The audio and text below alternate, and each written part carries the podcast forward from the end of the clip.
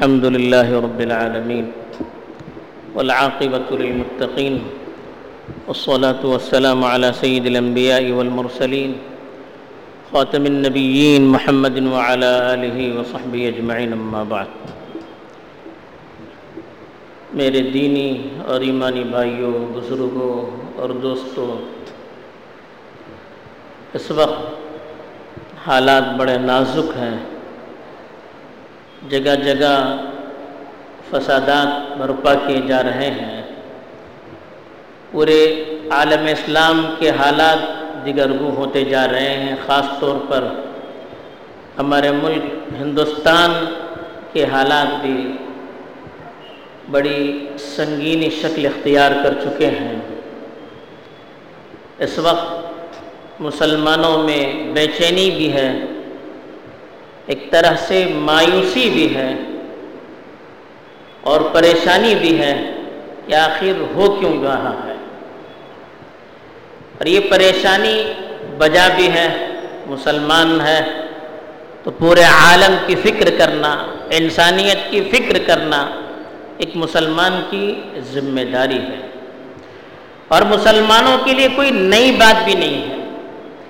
ادھر مسلسل سو ڈیڑھ سو سال سے خاص طور پر عالم اسلام اور ہمارے ہندوستان کے مسلمان جس قسم کے حالات سے دو چار ہیں اور جس قسم سے ان کو ختم کرنے کی، ان کی شناخت ختم کرنے کی سازشیں اور تدبیریں ہو رہی ہیں، یہ کوئی ڈھکی چھپی بات نہیں ہے۔ مسلمان بچہ بچپن میں انہی حالات میں پروان چڑھ رہا ہے۔ اب وہ ادھر ادھر دیکھتا ہے تو ہر طرف اس کو یہی چیزیں نظر آتی ہیں۔ تو اس لیے اگر یہ حالات آج اپنی ذرا سنگینی سنگین شکل کو اختیار کیے ہوئے ہیں، تو کوئی تعجب کی بات نہیں ہے۔ تعجب کی بات تو یہ ہے کہ ایسے خطرناک حالات میں بھی ہمارے مسلمانوں کی اور خاص طور پر نوجوانوں کی ایک بڑی تعداد وہ ہے جو حالات سے بالکل غافل ہیں، انہیں کوئی خبر نہیں ہے کہ کیا ہو رہا ہے۔ اور وہ سمجھتے ہیں کہ ہمیں اس سے کوئی واسطہ بھی نہیں۔ ہم ہیں، ہماری ذاتی دلچسپیاں ہیں، بس اسی میں لگے ہوئے ہیں۔ کچھ کھیل کود میں لگے ہوئے ہیں، کچھ اپنے ذاتی کاموں میں لگے ہوئے ہیں۔ کچھ اپنی کمائی اور تجارت میں ایسے منہمک ہیں کہ دنیا و مفیہ سے بے خبر ہیں۔ یہ بھی کوئی اچھی بات نہیں ہے۔ حالات سے ناواقفیت ایک مسلمان کے لیے اچھا شگون بھی نہیں ہے۔ بلکہ اللہ کے رسول صلی اللہ علیہ وسلم نے تو صاف ارشاد فرمایا کہ ملم یہتم بامر المسلمین فلیس منهم جو شخص مسلمانوں کے مسائل سے دلچسپی نہیں رکھتا ہے، وہ مسلمانوں میں شامل نہیں ہو سکتا۔ یعنی ایک مسلمان ہو اور وہ اپنے مسلم بھائیوں کے حالات سے ناواقف ہو، ایسا نہیں ہو سکتا۔ اگر وہ ناواقف ہے، تو یقیناً اس کے اسلام اور ایمان میں کمی کی وجہ سے ہے۔ دوسرا پہلو، اس سے بھی زیادہ خطرناک۔ اور اس سے بھی زیادہ تشویشناک۔ وہ ہے ہمارے آپسی اختلافات۔ مسلمانوں کو تو سیسا پلائی ہوئی دیوار بن کر رہنا چاہیے تھا۔ مسلمانوں کو تو دوسروں کے سامنے ماڈل اور نمونہ بن کر رہنا چاہیے تھا۔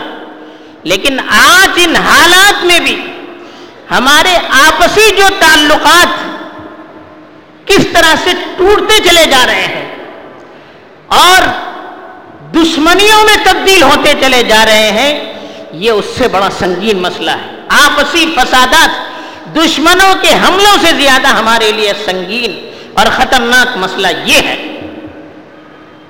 آج ایک ادارہ دوسرے ادارے کو قبول کرنے کے لیے تیار نہیں۔ ایک فکر والے دوسرے فکر والوں کو قبول کرنے کے لیے تیار نہیں ہے۔ ایک جماعت دوسرے جماعت کو انگیز کرنے کے لیے تیار نہیں ہے۔ آخر کیوں ہو رہا ہے؟ مسئلہ ایک، سب کا دعویٰ ایک، لیکن آپس میں انتشار کیوں کر ہو رہا ہے؟ یہ ایک سوالیہ نشان ہے اور یہ غور کرنے کی چیز ہے۔ اگر مسلمان آپس میں متحد بن کر رہ جائیں ایک جٹ بن کر رہ جائیں، تو دنیا کی کوئی طاقت نہیں ہے جو مسلمانوں کی طرف آنکھ اٹھا کر دیکھ سکے۔ یاد رکھیے، یہ آپسی اختلافات پہلے سے تھے۔ کوئی نئی بات نہیں ہے۔ کبھی آپ کو ایسا تاریخ میں نہیں ملے گا کہ سارے مسلمان ایک فکر پر متفق ہوں۔ سارے مسلمان ایک مسئلے پر متفق ہوں۔ شاد و نادر ایسے مسائل ملیں گے، ورنہ کچھ نہ کچھ اختلافات رہتے ہیں، لیکن وہ اختلافات انتشار کی شکل اختیار نہیں کرتے تھے۔ وہ اختلافات افطراک آپس میں دشمنی کی شکل اختیار نہیں کرتے تھے۔ آج یہ دشمنی کی شکل اختیار کر رہے ہیں۔ چھوٹی چھوٹی باتیں جن سے نہ اسلام کا کوئی نقصان ہے، نہ مسلم معاشرے کا کوئی نقصان ہے۔ ایسی چھوٹی چھوٹی باتیں کہ اگر ہم تنہائی میں بیٹھ کر اس کو سوچنے لگے خود اپنے اوپر ہنسیں گے کہ آخر کو کیا ہو رہا ہے کہ اتنی چھوٹی چھوٹی باتیں ہمیں آپس میں ایک دوسرے سے دور کر رہی ہیں۔ دل ہمارے اتنے تنگ ہو گئے ہیں۔ اتنے تنگ ہو گئے کہ کسی کو قبول کرنے کے لیے تیار نہیں ہم جو سوچتے ہیں، ہماری جو پلان، ہمارا جو پلان ہے، ہماری جو فکر ہے، ہمارا جو طریقہ ہے، بس یہی سو فیصد صحیح، باقی سب غلط۔ یہ سوچنے والے سب سے بڑے غلطی پر ہیں۔ سب سے زیادہ غلطی پر وہ لوگ ہیں جو اس طرح سے سوچتے ہیں۔ آج یہ مسئلہ بڑی سنگینی شکل اختیار کر چکا ہے۔ ہمیں ذرا اس پر غور کرنا چاہیے۔ کہ کیوں آخر ہو رہا ہے؟ ہمارے دل اتنے تنگ کیوں ہو رہے ہیں؟ ہم دشمنوں سے زیادہ اپنی ملت کو نقصان کیوں پہنچا رہے ہیں؟ دل کو وسیع کرنے کی ضرورت ہے۔ اللہ تعالیٰ نے صاف ارشاد فرمایا کہ ولا تنازعوا فتفشلوا وتذهب ريحكم واصبروا۔ کا آپس میں اختلافات مت کرنا۔ تم ناکام ہو جاؤ گے۔ تمہاری طاقت ختم ہو جائے گی۔ تو آخر کیا کرنا چاہیے ایسے موقع پر؟ جب رائے میں اختلاف ہو جائے، فکر میں اختلاف ہو جائے، طریقہ کار میں اختلاف ہو جائے، تو کرنا کیا چاہیے؟ ہماری مرضی کے خلاف ہو، ہمارے جذبات ہمارے ساتھ دینے کے لیے تیار نہ ہو، تو کیا کرنا چاہیے؟ وسبرو اس کا بھی حال اللہ نے بتایا۔ آپ صبر کیجیے، آپ برداشت کیجیے۔ اپنے نفس کو، اپنے جذبات کو ذرا کنٹرول میں رکھیے، تب امت ترقی کی راہ پر گامزن ہو جائے گی۔ اگر ہم اپنے جذبات کی رو میں بہتے چلے جائیں گے، نفس جو کہتا ہے، جذبات جو کہتے ہیں، شیطان جو کہتا ہے، اس پر ہم عمل کرتے چلے جائیں گے، تو پھر امت ٹوٹ کر برباد ہو جائے گی اور دشمن جتنا ہمیں تکلیف دے رہے اس سے زیادہ امت کو تکلیف اور بربادی ہو جائے گی۔ ایک لاشا بے جان لاشا بن کر امت رہ جائے گی۔ جب لاش پڑی رہتی ہے، تو کوے ہیں، چیل ہیں اور کتے ہیں، ہر طرح کے جانور اس کو نوچنے لگتے ہیں۔ تو یہی حالت ملت اسلامیہ کی آج ہمیں نظر آ رہی ہے۔ آپسی اختلافات نے ہمیں اتنا چور کر دیا ہے، اتنا نڈھال کر دیا ہے کہ ہم بے جان لاشا بن چکے ہیں۔ ہر شخص بری نگاہیں ہم پر اٹھایا جا رہا ہے۔ ہر طرح کی طاقت ہمیں کمزور کرنے پر تلی ہوئی ہے۔ ایسے ٹوٹ پڑے ہیں جیسے کوے کوے، چیل، کتے، بلیاں کسی لاشے پر ٹوٹ پڑتی ہے یہ حالت امت مسلمہ کی بن گئی ہے۔ آج ہمیں سنبھلنے کی ضرورت ہے۔ اللہ کے رسول صلی اللہ علیہ وسلم کی باتوں کو ہمیں سرما بنانے کی ضرورت ہے۔ اپنے لیے سبق اور اپنے لیے عملی زندگی میں ایک نمونہ اور ماڈل بنا بنانے کی ضرورت ہے۔ اللہ کے رسول صلی اللہ علیہ وسلم نے ارشاد فرمایا، مثل المؤمنین فی توادہم وتعاطفہم مثل الجسد اذا اشتكى منه عضو تدعى له سائر الجسد بالسهر والحمى۔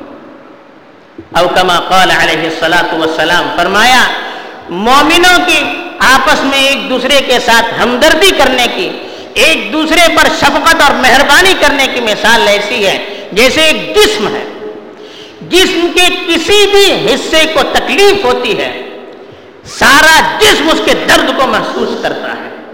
سارا جسم ٹوٹ جاتا ہے جب کسی حصے کو تکلیف ہوتی ہے۔ تو ایک جسم بن کر ہمیں رہنا چاہیے تھا۔ کہ ایک کی تکلیف ہماری تکلیف، اس کی پریشانی ہماری پریشانی۔ ایک پکا مسلمان کی یہ نشانی ہے کہ دنیا کے کسی کونے میں تکلیف ہو جائے تو ہمارا درد اس کو ہمارا دل اس کے درد کو محسوس کرے۔ ہمارے دل کے اندر تکلیف ہو، ہمارا دل پریشان ہو جائے، ہماری نیندیں اڑ جائیں کہ ہمارے بھائیوں کو تکلیف ہو رہی ہے۔ بلکہ کسی بھی انسان پر ظلم ہو جائے، تب بھی ہمیں تڑپنا چاہیے تھا۔ خنجر چلے کسی پہ تڑپتے ہیں ہم امیر۔ سارے جہاں کا درد ہمارے جگر میں ہے۔ پورے جہاں کا درد ہمیں اپنے دل میں رکھنا چاہیے تھا۔ لیکن اس کے الٹا ہو رہا ہے کہ دل ہمارا اتنا تنگ ہو گیا ہے کہ دوسرے کی خوشی ہم سے دیکھی نہیں جاتی ہے۔ دوسرے کی ترقی ہم سے دیکھی نہیں جاتی ہے۔ دوسرا آگے بڑھ رہا ہے۔ ہم نہیں دیکھ پاتے ہیں۔ یہ چھوٹی چھوٹی چیزیں ہیں جو ہمارے اعمال کے ثواب کو بھی آکارت کیے جا رہے ہیں۔ یہ اخلاص میں کمی کی وجہ سے ہوتا ہے کہ ہمارا بھائی اگر ہمارے کسی میدان میں آگے بڑھ رہا ہے، ہمارا دل اس کو قبول کرنے کے لیے تیار نہیں۔ ہمارا دل ہمیں اس کے خلاف ابھارتا ہے۔ یہ اخلاص کی کمی کی علامت ہے۔ یہ حسد اور بغض کے ہونے کی علامت ہے۔ یہ دل کے اندر نفرت کے انگاری کے ابلنے کی علامت ہے۔ تو اس لیے ہمیں دوسروں کی ترقی سے تو خوش ہونا چاہیے۔ ہمیں تو کہا گیا کہ انما المؤمنون اخوہ فاصلحوا بین ایمان والے تو آپس میں بھائیوں کی طرح ہیں۔ آپس میں ایک دوسرے کی اصلاح کرنی چاہیے۔ ایک دوسرے کو جوڑنا چاہیے، توڑنا نہیں چاہیے، کاٹنا نہیں چاہیے، انتشار کرنا نہیں چاہیے، قریب کرنا چاہیے، غلطی ہو نظر انداز کرنا چاہیے۔ اللہ کے رسول صلی اللہ علیہ وسلم کو سب سے زیادہ جو نفرت ہوتی تھی وہ آپسی اختلاف سے ہوتی تھی۔ اس کو جاہلیت کا عمل قرار دیا۔ انصار اور مہاجرین میں جب اختلاف ہوا، اللہ کے رسول صلی اللہ علیہ وسلم نے ناراضگی سے کہا کہ جاہلیت کا عمل ہے، اس کو اسلام میں کیوں آپ پروان چڑھا رہے ہیں؟ ہمیں تو جوڑنا چاہیے۔ اللہ کے رسول صلی اللہ علیہ وسلم منافقوں کو منافق کہتے جن کا دل مومن نہیں، صرف زبان سے اسلام کا دعویٰ کرتے تھے، دل سے مومن نہیں تھے، صرف ان کے ظاہری اعمال کی وجہ سے ان پر تلوار اٹھانے میں احتیاط کیا۔ ان کو اسلامی معاشرے سے باہر نہیں کیا، کہیں دشمن ان سے غلط فائدہ نہ اٹھائیں تو منافقوں تک جو مسلمان نہیں تھے، ظاہر میں مسلمان تھے۔ اللہ کے رسول صلی اللہ علیہ وسلم نے ان تک کو برداشت کیا۔ تو ہم اپنے مسلمان بھائیوں کو، ساتھ میں رہنے والوں کو کیوں برداشت نہیں کرتے ہیں؟ تو ہمیں اس پہلو پر غور کرنے کی ضرورت ہے۔ آپس میں اگر کچھ ہو جائے، اصلاح کرنے کی ضرورت ہے، جوڑنے کی ضرورت ہے، ملانے کی ضرورت ہے۔ ہر آدمی کو اس کا کام کرنا دیجیے۔ اگر دین کا کام کر رہے ہیں، اسلام کا بول بالا اس سے ہو رہا ہے۔ دین کی ترقی ہو رہی ہے، ایمان کی ترقی ہو گئی ہے۔ اسلامی معاشرے میں اصلاح کا کام ہو رہا ہے۔ ہمیں تو خوش ہونا چاہیے کہ میرے دین کا کام ہو رہا ہے۔ میری نبی کی سنت آگے بڑھ رہی ہے۔ ہمارا دل تنگ کیوں ہوتا ہے؟ تو اخلاص تو یہ ہے کہ ہمیں دین کے ہر عمل سے جو صحیح نہج پر ہو، صحیح طریقے پر ہو، اسلامی شریعت کے مطابق ہو، اس پر ہمیں خوش ہونا چاہیے۔ ایسے لوگوں کو ہمیں اپنے گلوں سے گلے سے ملانا چاہیے، دور نہیں کرنا چاہیے تھا۔ لیکن ایسا نہیں ہو رہا ہے۔ یہ حیرت کی بات ہے، یہ سوچنے کی بات ہے۔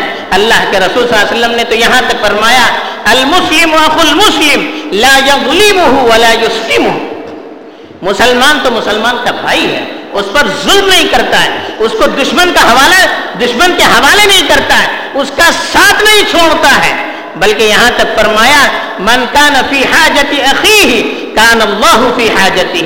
جو اپنے بھائی کی مدد کرتا رہتا ہے، اللہ اس کی مدد کرتے رہتے ہیں۔ ہمیں تو تعاون کرنا چاہیے آپس میں۔ ہمیں تو ایک دوسرے کی ترقی کی فکر کرنا چاہیے۔ جب یہ صفت ہمارے اندر ہوگی، تو پھر اللہ کی مدد ہمارے ساتھ آئے گی۔ آج لوگ کہتے بھی ہیں کہ قرآن کی آیتیں ہیں جس میں وعدہ کیا گیا ہے کہ اللہ کی مدد ایمان والوں کے ساتھ ہے، تو پھر کیوں مدد نہیں آتی؟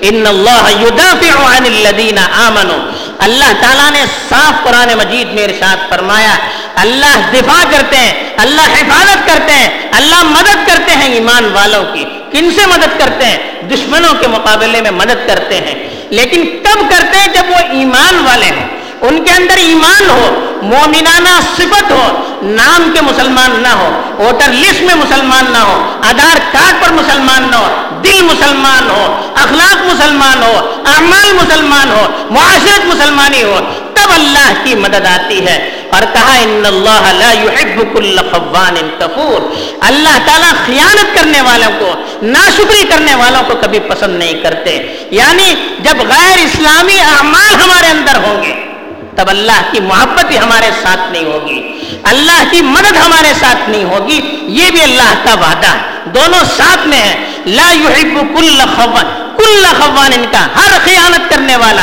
دین میں خیانت کرنے والا، مسلمانوں سے خیانت کرنے والا، اسلامی معاشرے سے خیانت کرنے والا، اور اللہ کے احکام سے خیانت کرنے والا کسی کو اللہ تعالیٰ پسند نہیں کرتے ہیں۔ ناشکروں کو، نافرمانوں کو، دین کی ناقدری کرنے والوں کو، اسلام کی ناقدری کرنے والوں کو، شریعت کی ناقدری کرنے والوں کو کبھی اللہ تعالیٰ پسند نہیں کرتے۔ جب تو پھر اللہ کی مدد ہمارے ساتھ نہیں آتی ہے، تو آج اس پہلو پر خاص طور پر توجہ دینے کی ضرورت ہے، اپنے دل کو وسیع کرنے کی ضرورت ہے، اپنے بھائیوں کو دل سے لگانے کی ضرورت ہے، اختلافات کو پاٹنے کی ضرورت ہے، اور معاشرے کو برائیوں سے اور ان چیزوں سے جو اللہ کی مدد کو دور کرنے والی ہے۔ ان چیزوں سے معاشرے کو پاک کرنے کی ضرورت ہے۔ اللہ تعالیٰ سب سے پہلے مجھے اس پر عمل کرنے کی توفیق دے اور آپ کو بھی توفیق دے اور اپنی مدد کا ہم سب کو مستحق فرمائے۔